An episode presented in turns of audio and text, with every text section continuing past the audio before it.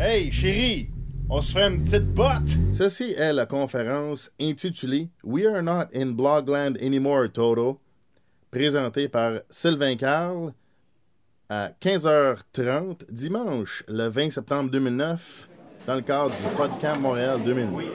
So, last conference of the day. Yay! I'm.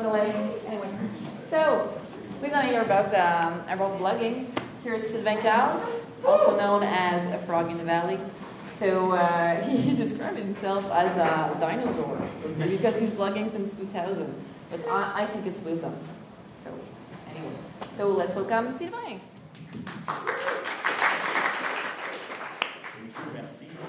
Uh, Last year, there was a lot of confusion because I said I would be doing my presentation Montreal style with my slides in English and my talk in French, but most people in the room didn't get that I would talk in French. So I, I had a packed room of Anglophones. Really, uh, I don't know what's the correct way to describe the confusion that ensued. So I said this year I'll do it in English, but I might slip in français de temps en temps. Ça arrive comme ça. Mais euh, c'est essentiellement en anglais. Euh, après ça, on pourra prendre des questions, réponses, and uh, these could be, if you ask a question in English, I'll answer in English. If you ask in French, I'll answer en français. Uh, so what's this, this thing? Uh, we're not in Blogland anymore, Toto. So um, as Julien explained yesterday, uh, when you get a request to do a conference several months in advance, you have no freaking idea what you what you want to talk about or what's going to be your passion of the moment.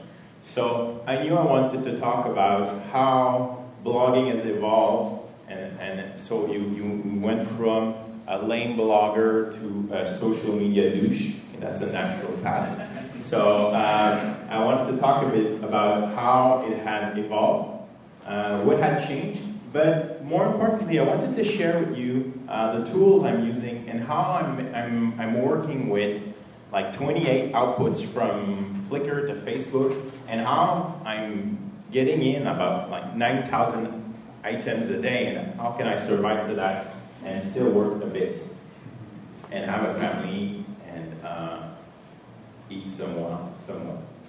So um, uh, my first uh, I wanted to, to really build a metaphor around the Wizard of Oz, so how you could find a heart and how you could find courage, and but it was too lame. Okay. So uh, in the beginning was the blog. Uh, I've been blogging since October 9, 2000, so I'm gonna hit my ninth blogging birthday pretty soon. I'm uh, quite stoked about that. Um, and uh, I had no idea what I, I, was getting my getting into when I started blogging. Um, there was not a lot of blogs that were being published uh, in 2000, uh, but there was a really interesting blogger uh, that had a lot of that that got me thinking. A guy called Dave Winer, and what was really interesting is that he was inventing blogging tools and blogging about that. And I thought that was before you could get paid to blog. I mean, there, there was no way, no way no one could live. You could get paid to do that. It was not something that was in the air. So you blog because you were narrating your work.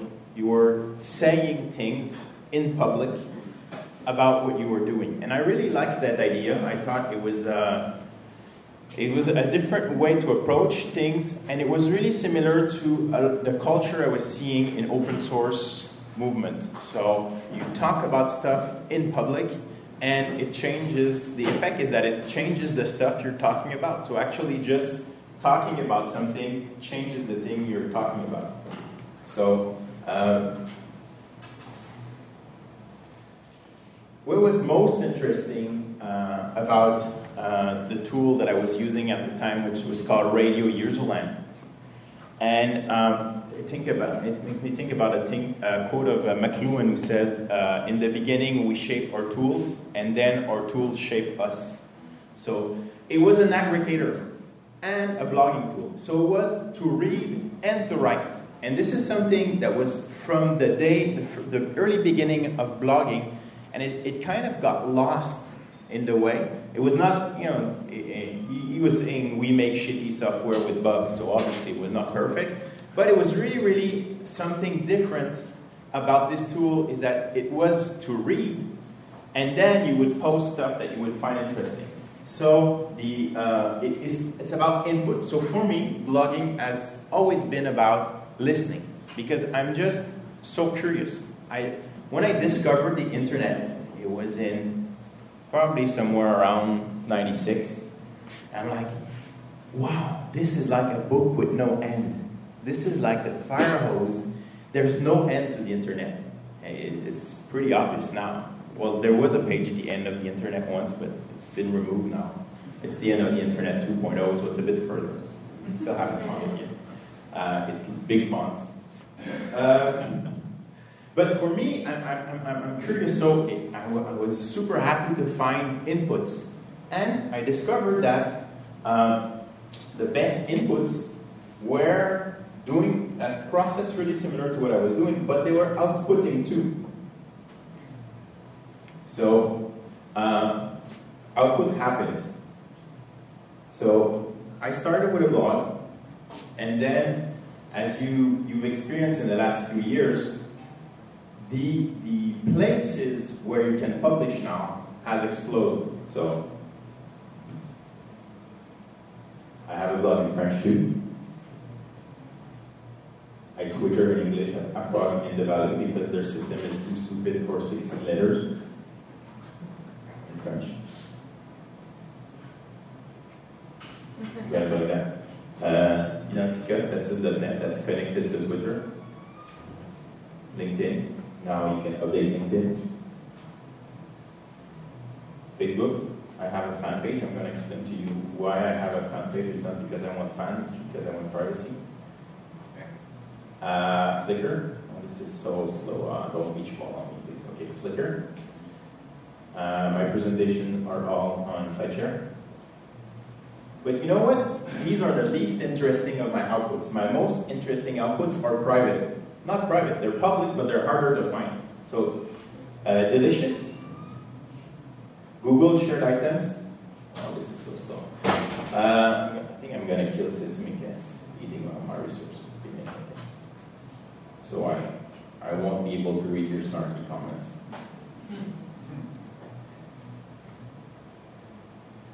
So, Medmilet agrees that blogging is all about listening. Uh, so Google shared items and Delicious. So I discovered that um, these are my favorite sources. I subscribe to people. I find someone that I, I like what they're doing, and I subscribe to their Delicious feed or their shared items. These are my favorite places to get some information. So what I decided to do is I, I brought these back on my blog. So on the right side here, uh, I have my latest share in Google Readers, and I have what I'm sharing on Delicious. And what I did, I also created an aggregator of sorts. So of course you can use FriendFeed, FriendFeed to aggregate your stuff, but you know I knew they would be bought by someone big, so I have my private version, which is on Tumblr. It's aprog.in. So this aggregates my Twitter streams, both, my shared items in Google, my delicious favorites, and a few other things. And this is a, something I, I, control, so it's a domain that I have. And I do the same thing on my blog. Um, I have I, I, call that streams. So uh, if it's not broken, it's, it's here. I, am using a version of a software that's in transition now, so it's not working. But I have the same thing on my blog that I have on aprog.in. So uh, that's all the outputs. Um, what I've discovered uh, is that I, I, I thought myself, why? There, it's a lot of effort to share your stuff. I mean, it's more work. So there must be something that's worth it about that. I discovered a few things really interesting. First is that when you write a blog post, this is how your brain understands a problem. So really often I Google and I find my own blog post on a topic because that's how I stored it in my brain. So I call that the, the search snake eating its own tail. So I, I, I search for something in Google and I use like five or seven words And obviously, my post is in the top 10 because all those words I use them when I describe the problem. So I find the problem, I find the solution. Another uh, similar story is like all, all, I was I used to save a lot of stuff on my computer, and I'm like I change computer uh, every two years. Uh, I lose stuff. Uh, I don't always back up. So I, I, said I will trust the internet. I will spread it on the web, and uh, the the ecosystem will do better as a whole than my own uh, way of, of keeping things.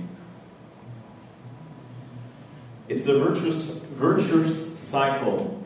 On the left, you can see some of the feeds I'm following in NetNewsWire. I'll show you that after. And I'm sharing stuff that I find interesting. When I'm using a Google Reader, I, I like Google Reader a lot, especially since you can now use NetNewsWire as a desktop, sync to Google, because it also works so well on the iPhone. I mean, I have chunks of 15 items on my screen when I have a few minutes to kill in the bus uh, or elsewhere.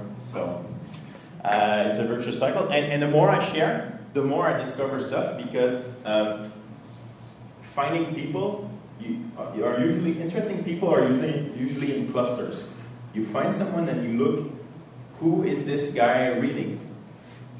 Obviously, if this is a brilliant girl and she's reading someone else, she there might be some correlation there. Uh, people centric is how I like it. Uh, there's different views of the web, but I really think that uh, you should find individuals that are passionate and follow them. There's a model, um, what I would call pro blogging, where you have uh, mini media companies that are spewing out like 15 to 20 posts per day just to get some page views really not often I'll find something that interests me in those places. But I follow people, so if there's one good article on Mashable.com today, the people I'm following following will raise this, and the news will find me. I think, don't remember who said that, I think it was with Fred Wilson a few months ago. If the news is important enough, it will find me. So if you have good filters, if you listen a lot, good stuff will find you. And, and that's an image that my, my, my friend Sebastien did uh, well, we were rethink, rethinking our own software, which is social software for places, but that's not the point. Uh, we were seeing kind of a pattern. And I, I, I learned from Kevin Marks that these faces, uh, it's called fatigue. You know, you have a uh, I don't know how you pronounce that. How you pronounce fatigue in English? Fatigue? It's, it's, it's it, when you communicate and you see the face of someone, your, your brain grasps and has a lot of context that you don't even have to think about because the, the face recognition is something that we've been pretty good at. If you're not good at that, you, you know you're not good at it, and, and it's a social annoyance. So I'm good at face recognition. I'm not super good at tagging names to faces, though. Um, one trend that I, am seeing, and I, have been talking about this for like three, four, five years, uh, is what I, I like to call atomization. We went uh, from portals, you know, and to small units of content. That was the, the biggest, I would say, the biggest revolution of blogging is that you could hyperlink like a part, just a small post, even if there was many things in a day, you could link to a specific thought, specific idea. So that way, by chunking it down, and we saw with Twitter after that you can chunk it even smaller, but I think it's, it's, it's different with smaller chunks. But you know, let's say a blog post chunk, uh, the fact that you could link to that, it made it really easy for this kind of object, a blog post, an idea, to travel on the network. Because to travel on a network, you need two things you need a link, you need uh, some, an anchor, and you need a unit, a unit of text that's small enough that it can be ingested by other systems, but also passed around by people. So the blog, you know, linking in, existed before blogs, but blogs are linking machine. That's that's something that other CMSs. Why are blogs so popular as CMSs? Because they get the law number zero of the web right it's about links. That's why Flash gets that wrong. Well, you could argue about that, but But I really like this idea of smaller chunks. And uh, so i have been using this atomization. Uh, right now, in, in large industries, they call that deportalization.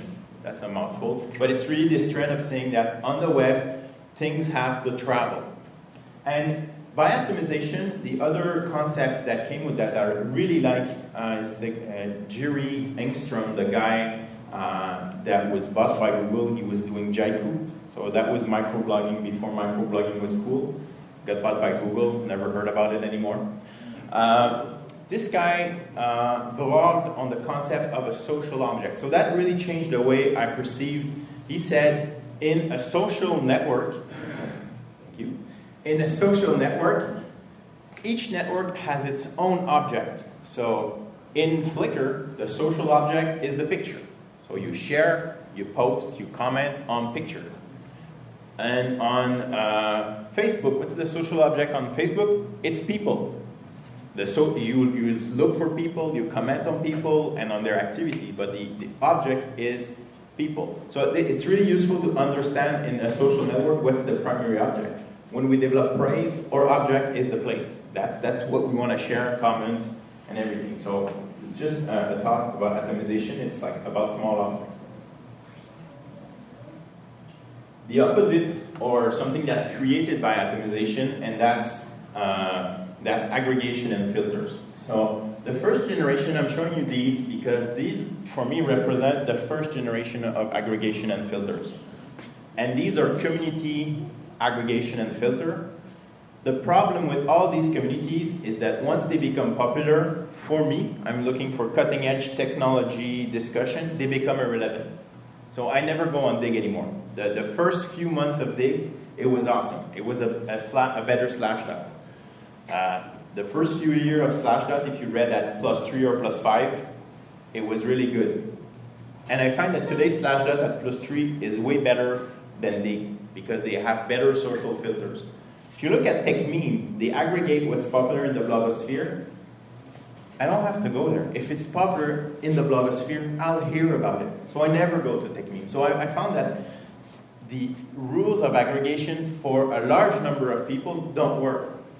Which brings me to my next conclusion. There's, if there's too many inputs, we have a problem. How can we manage too many inputs? My inputs, email inboxes, because I have several email addresses, feeds, Twitter and status.net, Facebook, all the other social networks. I want a news reader, Twitter reader, Thunderbird email super combo on steroid with my filters. And, and, and what I discovered also is that implicit filters are the best. I mean, in NetNewsWire, it can show me my feeds by attention. It sorts my feed by the one I read the most. That's implicit. I have nothing to do. I'm lazy. I have nothing to do. Therefore, it's a great tool. Uh, I want that in my inbox. There's, there's a few, uh, there's Postbox that has been launched. There's uh, Xobni also that does that for inbox. It shows you who you're writing most often who you're exchanging documents with. So all this implicit information is something I think we'll see more and more and more in all these tools. Because there's no way we can cope with all the inputs. There's no way I can read more than one out of a thousand tweets and I'm following a thousand people. So forget it. The other thing is that we also have scattered outputs. So what I, I, like to say is one destination per, per type of social object. So that's how I've, I've managed my outputs. If it's a presentation, it goes on SlideShare, linked on my blog. If it's an image, on Flickr, best images, linked on my blog. If it's some, a bookmark, on Delicious, aggregated on my blog. So I, that's how I've managed to say, well, the best social networks built for a specific type of social objects, get that object, but I bring back everything and I try to link everything from my site. So in this way, my blog is really kind of my personal mind space. So my definition of a blog is things that Sylvain thinks are important and that he wants to share in public. And people keep asking me, oh my God, you're always doing so many things. You're always on Facebook. No, you don't get it. I'm never on Facebook. It's outputted to Facebook. Status update, get outputted to Facebook. That failed too. I, I attach my Twitter to Facebook directly, that was really bad because it was different crowds. So now I'm using Seesmic and I'm sending either in French Twitter, English Twitter, or in Facebook. And I, some I send to both places at the same time, but a lot of the time, what I say on Facebook is personal, and LinkedIn, Twitter is public. And, and um, that's one of the problem I'm seeing now, is if you're using social media a lot, people come to you. And so I, I, my first Facebook account, I had 2,000 friends, and it was hell. I mean, all the crap I had in my feed, the zombie wars and uh, Farmville and all this shit. I mean, it's okay, but I can't follow that. So I killed that account. I created another account, and I got 500 friends in a week. Well, the same friends, you know, transferred some. Those that were not aware that I changed my Facebook profile met the criteria of you're not following me, you're not my friend. Obviously, if you went on vacation, you missed the fact that I changed my profile, I'm going to add you. So that was my first pass. My second pass, I started taking people out. And that's something that you need to prune. If you have lots of input, I'm always dropping Twitter, people I'm following on Twitter, Facebook friends. I'm dropping feeds that I don't find interesting in RSS. So I take as much time to remove feeds or sources than to add. Because I like adding new stuff, always adding stuff. But if you don't take any, you'll die under the, the overload. So, so don't, don't feel bad if I remove you on Facebook. You can, there's 12 places where you can reach me. If, if you're not my friend on Facebook, it's okay. But then I said, well, shit, there's a lot of people on Facebook. I still want to be public. I wanted to create a public Facebook page. Bad thing is that they call this a fan page. But I said, okay, my public personality is called A Frog in the Valley. I'll create a fan page for A Frog in the Valley. I fan my own self. Oh, that's, oh, oh, c'est égoïste, pas. And then it, it's fed in my stream, and then people, that's my public. So, public place on Facebook. So, when I refuse some friend on Facebook, Facebook and some people are really, uh, don't like that. You know, some people have, like Michelle Blanc, she says, everyone that follows me, I'm followed back on Twitter. Doesn't work for me. I'm asymmetric. I follow Tim Ali. Tim Ali doesn't follow me. I don't care. He has millions or hundreds of thousands of Twitter followers.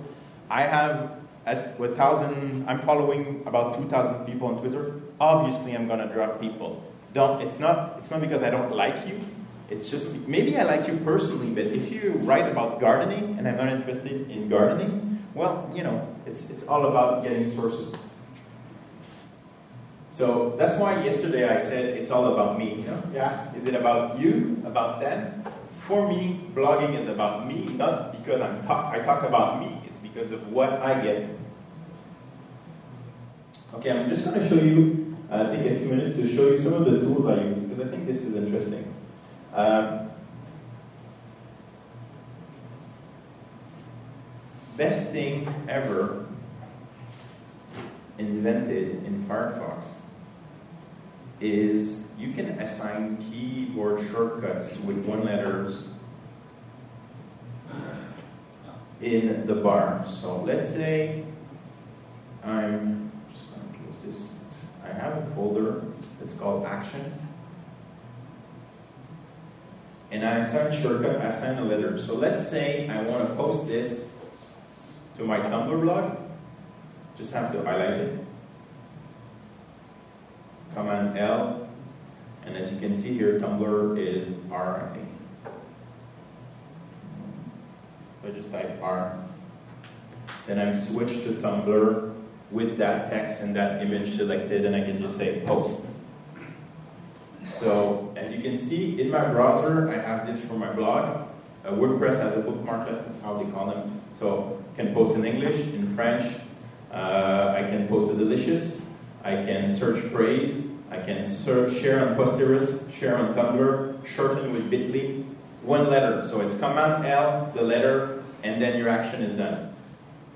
If I did that consistently, the amount of shit that would get out of my stream would be too big. So I share about one, one out of ten things I find interesting.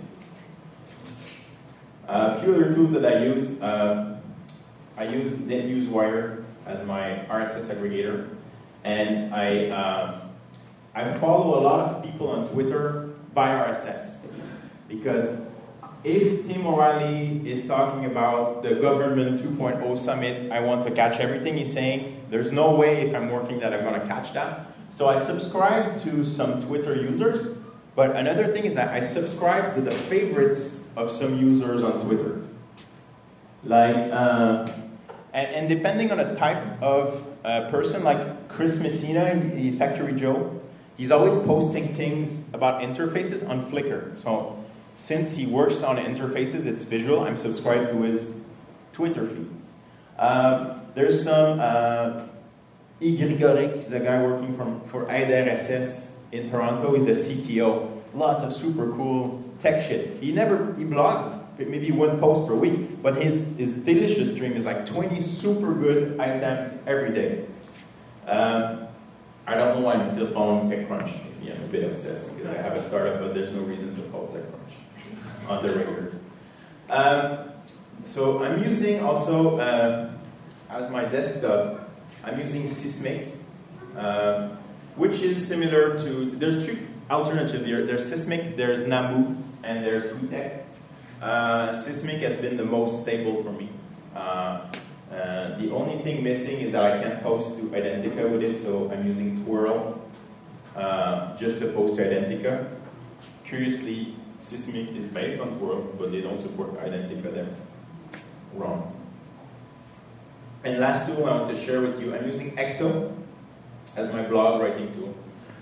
So I can write my post offline or online.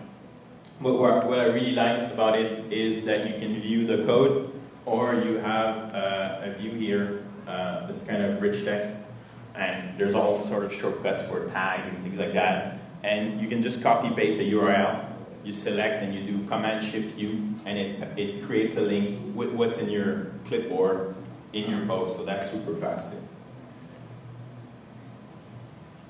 That's a few tools. There's more, but these are most relevant. relevant. Okay, conclusion. What will happen this year or next? This is super easy to make because I'm just amplifying existing signals. Uh, I was talking about Tim O'Reilly. I really like his definition of alpha geeks. If you find the, the, in all the different things that interest you, you find those that are ahead of the pack, and you just listen to what they're doing. So that's why I've been doing camps in Montreal to discover these alpha thinkers or doers. So uh, what's going to happen? More real time. You've seen that. Uh, the web is going more and more real time.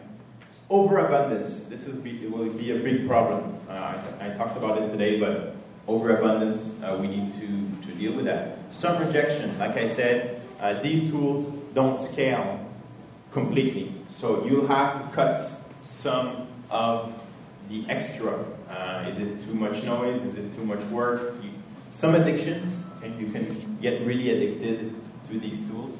Uh, more filters. This is super important. If I was doing a new startup tomorrow morning, I would be doing more filters. Uh, people centric, because I, that's, that's what I like. I think it scales better.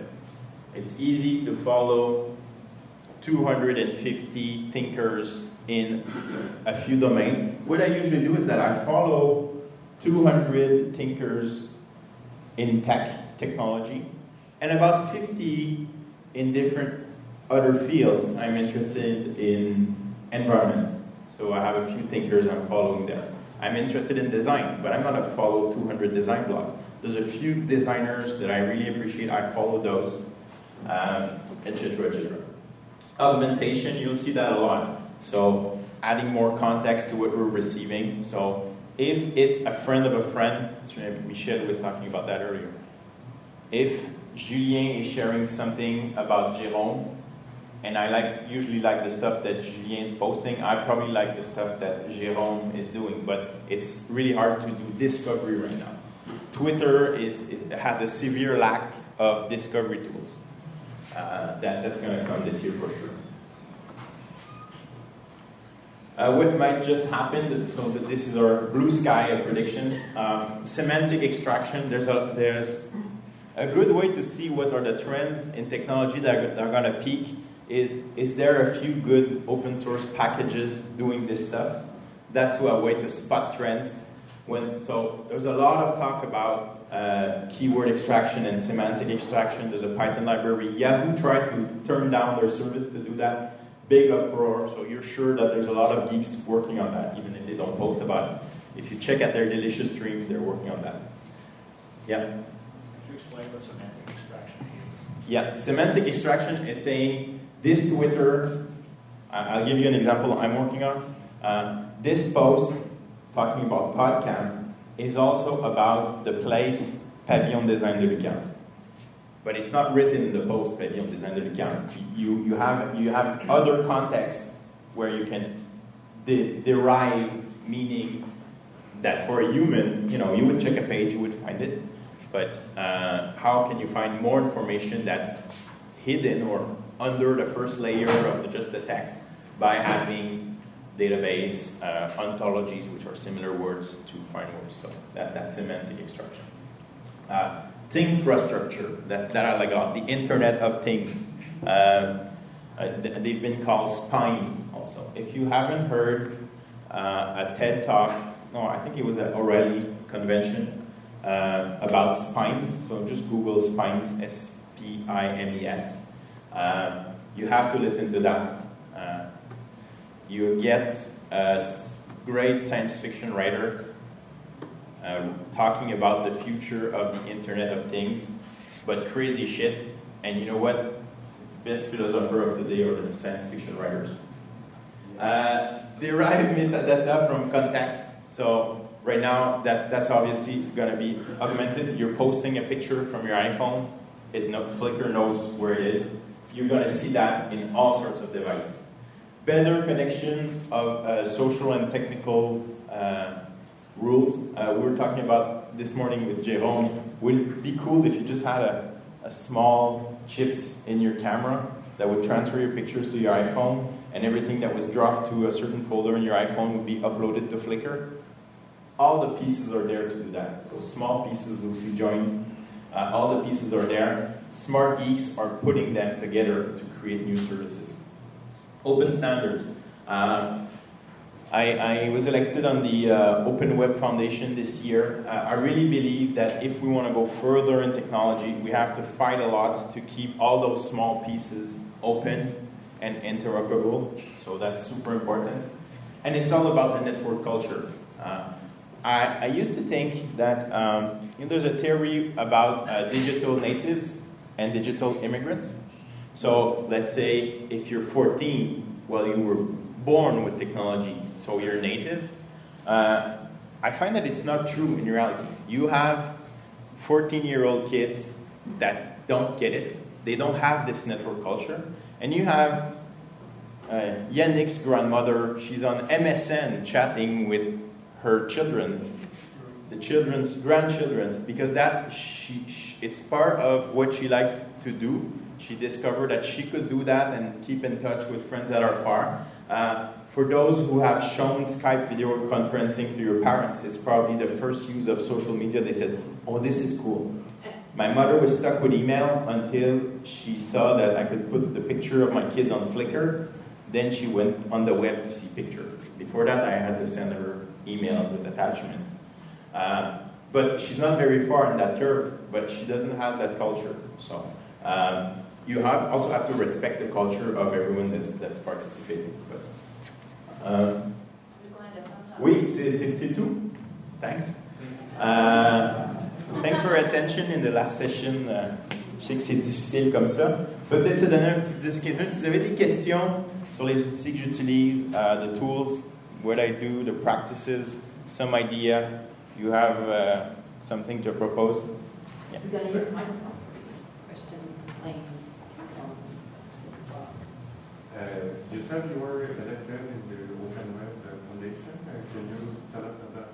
Yes, a bit. Uh, well, there was a Open Web Foundation is a new group uh, that was formed. Uh, so uh, they, they, they, they wanted to, to see the initial membership of people that had worked with open standards, with open source, with free software. So there was a call for members, a bit like the Apache Foundation, where uh, anyone can theoretically be a member, but they start with a first round. So they did a first round of about 20 people, mostly from San Francisco and the Bay Area, and then they expanded that to go get about 50 other participants from around the world. So I, I, I also wanted them to be really aware of all the internationalization issues, language. So I, I want internationalization to be something that's well standardized. So it's not just the US web, it's the World Wide Web. So, so it's Open Web Foundation, OWF. You can Google that. Euh, Moi, j'assistais à un panel ce matin, on, on disait qu'à la base des réseaux sociaux, finalement, il y a aussi le, le langage, la langue qu'on utilise. Bon, je vois que tu blogues à la fois français, anglais, Twitter, français, anglais. Moi, j'aimerais savoir comment tu gères ça, parce que c'est souvent quelque chose qu'on se demande, surtout au Québec, où, où on est beaucoup de langues maternelles francophones, françaises, mais on parle aussi anglais. Comment tu gères ça? Est-ce que c'est le même contenu en français, en anglais? Est-ce que tu vises les mêmes, les mêmes personnes? Comment, comment tu fais? Non, en fait, pas du tout. C'est pas du tout le même contenu. Euh, mon blog anglophone est geek techno. C'est euh, Frog in the Valley, c'est ma perspective à moi sur la technologie. Et les échanges sont en anglais. Ce que je lis, hein, ça vient de inputs qui sont en anglais. Puis je pense à ça en anglais aussi. C'est difficile même de, de parler en français. J'essaie de faire des efforts pour utiliser les bons mots, pour traduire, pour avoir des néologismes qui sont justes. Mais c'est assez difficile. Sur mon blog en français, je vais parler bien plus d'événements locaux. Je vais parler des fois de politique. Euh, je vais parler euh, donc de choses qui sont plus près de moi, géographiquement, mais aussi personnellement. Donc, quand je m'exprime sur des choses qui me touchent personnellement, j'utilise le français. C'est ma langue maternelle. Je suis beaucoup plus à l'aise pour exprimer des nuances en français. Euh, ce qui fait que euh, j'ai naturellement séparé mes deux blogs, mais sous la même, sous le même sous le même parce que c'est la même personne.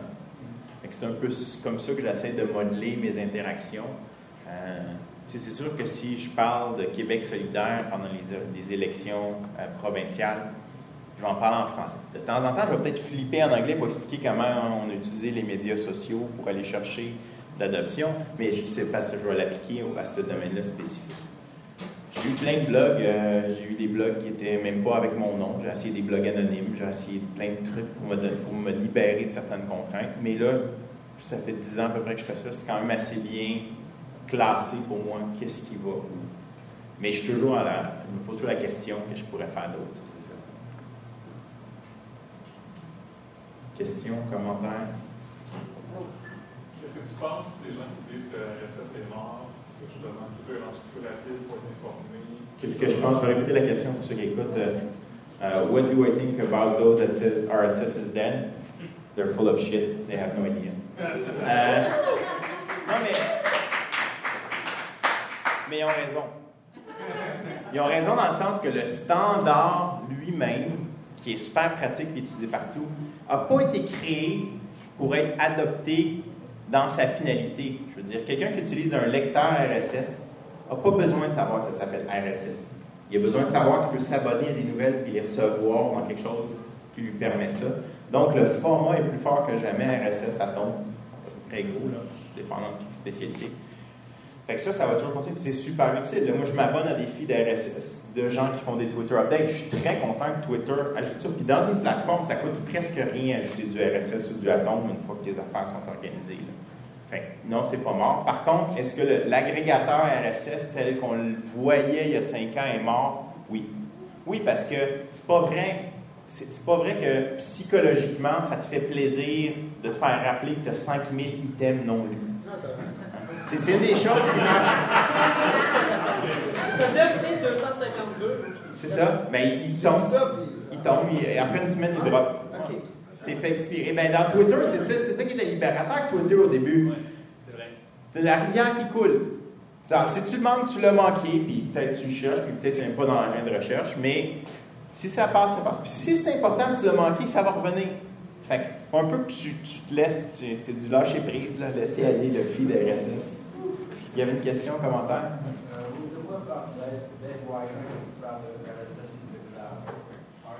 RSS in the cloud, ah, great question. Bonne, bonne question. RSS in the cloud, l'idée justement, c'est que Euh, le RSS, au début, ça a été inventé pour t'abonner avec un lecteur que tu avais sur ton ordinateur à un feed. Puis ça, ça puis la façon que ça fonctionne, c'est que le, logiciel, il allait vérifier à toutes les heures ou à toutes les 15 minutes s'il y avait quelque chose de nouveau. D'un point de vue architecture logicielle et architecture réseau, c'est vraiment bad quand tu commences à avoir des centaines de milliers d'utilisateurs qui, à chaque heure, vont vérifier si tu as fait quelque chose de nouveau. Parce que ton serveur, il pourrait dire 100 000 fois par heure, non. Non, a rien de nouveau. Fait que in the Cloud, ce que ça fait, c'est que, par exemple, ça dit, si ton blog est sur WordPress, les 10 000 personnes qui utilisent Google Reader, qui est sur un autre serveur, WordPress va dire à Google Reader, il y a un, nouveau, il y a un nouvel item, une fois, pas 10 000 fois, une fois.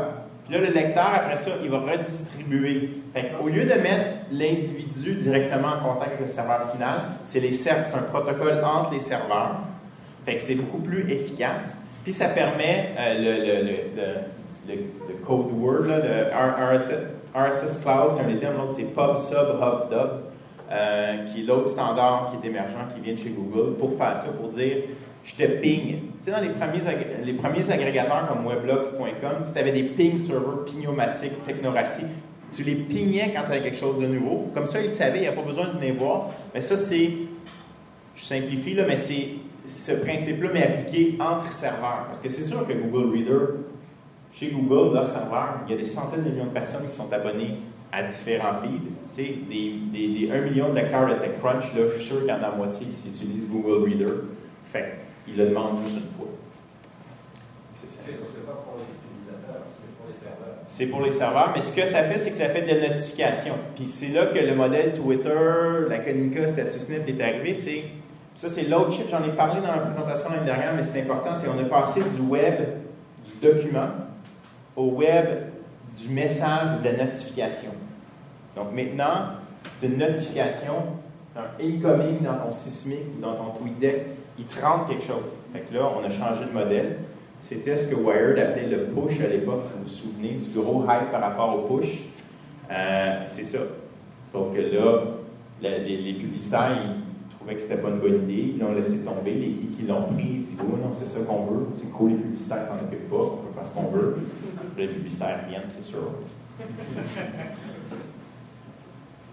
Une dernière question. Ah, j'ai deux livres. Pourquoi bloguer dans un contexte d'affaires avec des auteurs émérites comme Marie Wasselin, Michel Blanc, euh, Martin Lessard, Claude Malaison, Philippe Martin, Martin Ouellette, Tristan Péloquin, Max Snyder, Marie-Chantal Surgeon et moi-même. Euh, c'est surprenant que ce qui a été écrit là-dedans, il y a maintenant peut-être deux ans, puisque c'était pas technique, puis c'était pas spécifique, mais c'était sur les principes, ça s'applique encore. Euh, si vous allez voir, si vous tapez Pourquoi bloguer, le premier hit, c'est le site Pourquoi bloguer. Le deuxième hit, c'est mon blog, parce que mon chapitre il est disponible, puis mon blog est bien indexé. Fait que vous pouvez aller lire en ligne pas mal de chapitres, mais si vous voulez une bonne vieille copie papier qui marche même quand le réseau il est slow, puis qu'il y trop de monde, ça et sans fil. J'en ai deux à donner. Euh, comment choisir à qui je les donne? Euh, c'est ça. Qui est-ce qui, en, en voudrait un? S'il y a juste deux personnes, ça va être facile. On va de poser des questions. Euh, euh, comment s'appelait le chien de Dorothy dans The Wizard of Oz? Et là, si vous ne pouvez pas tout répondre, c'est juste ceux qui veulent les livres. Oui, de quelle couleur étaient les briques sur la route? Jaune. Jaune. Deux fois? Non, non, elle avait déjà dit jaune, une fois.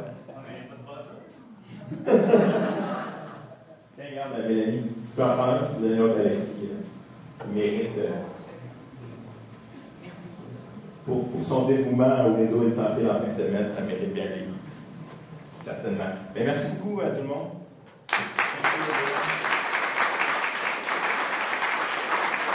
And, uh, we'll talk in the clouds. Par faire ça,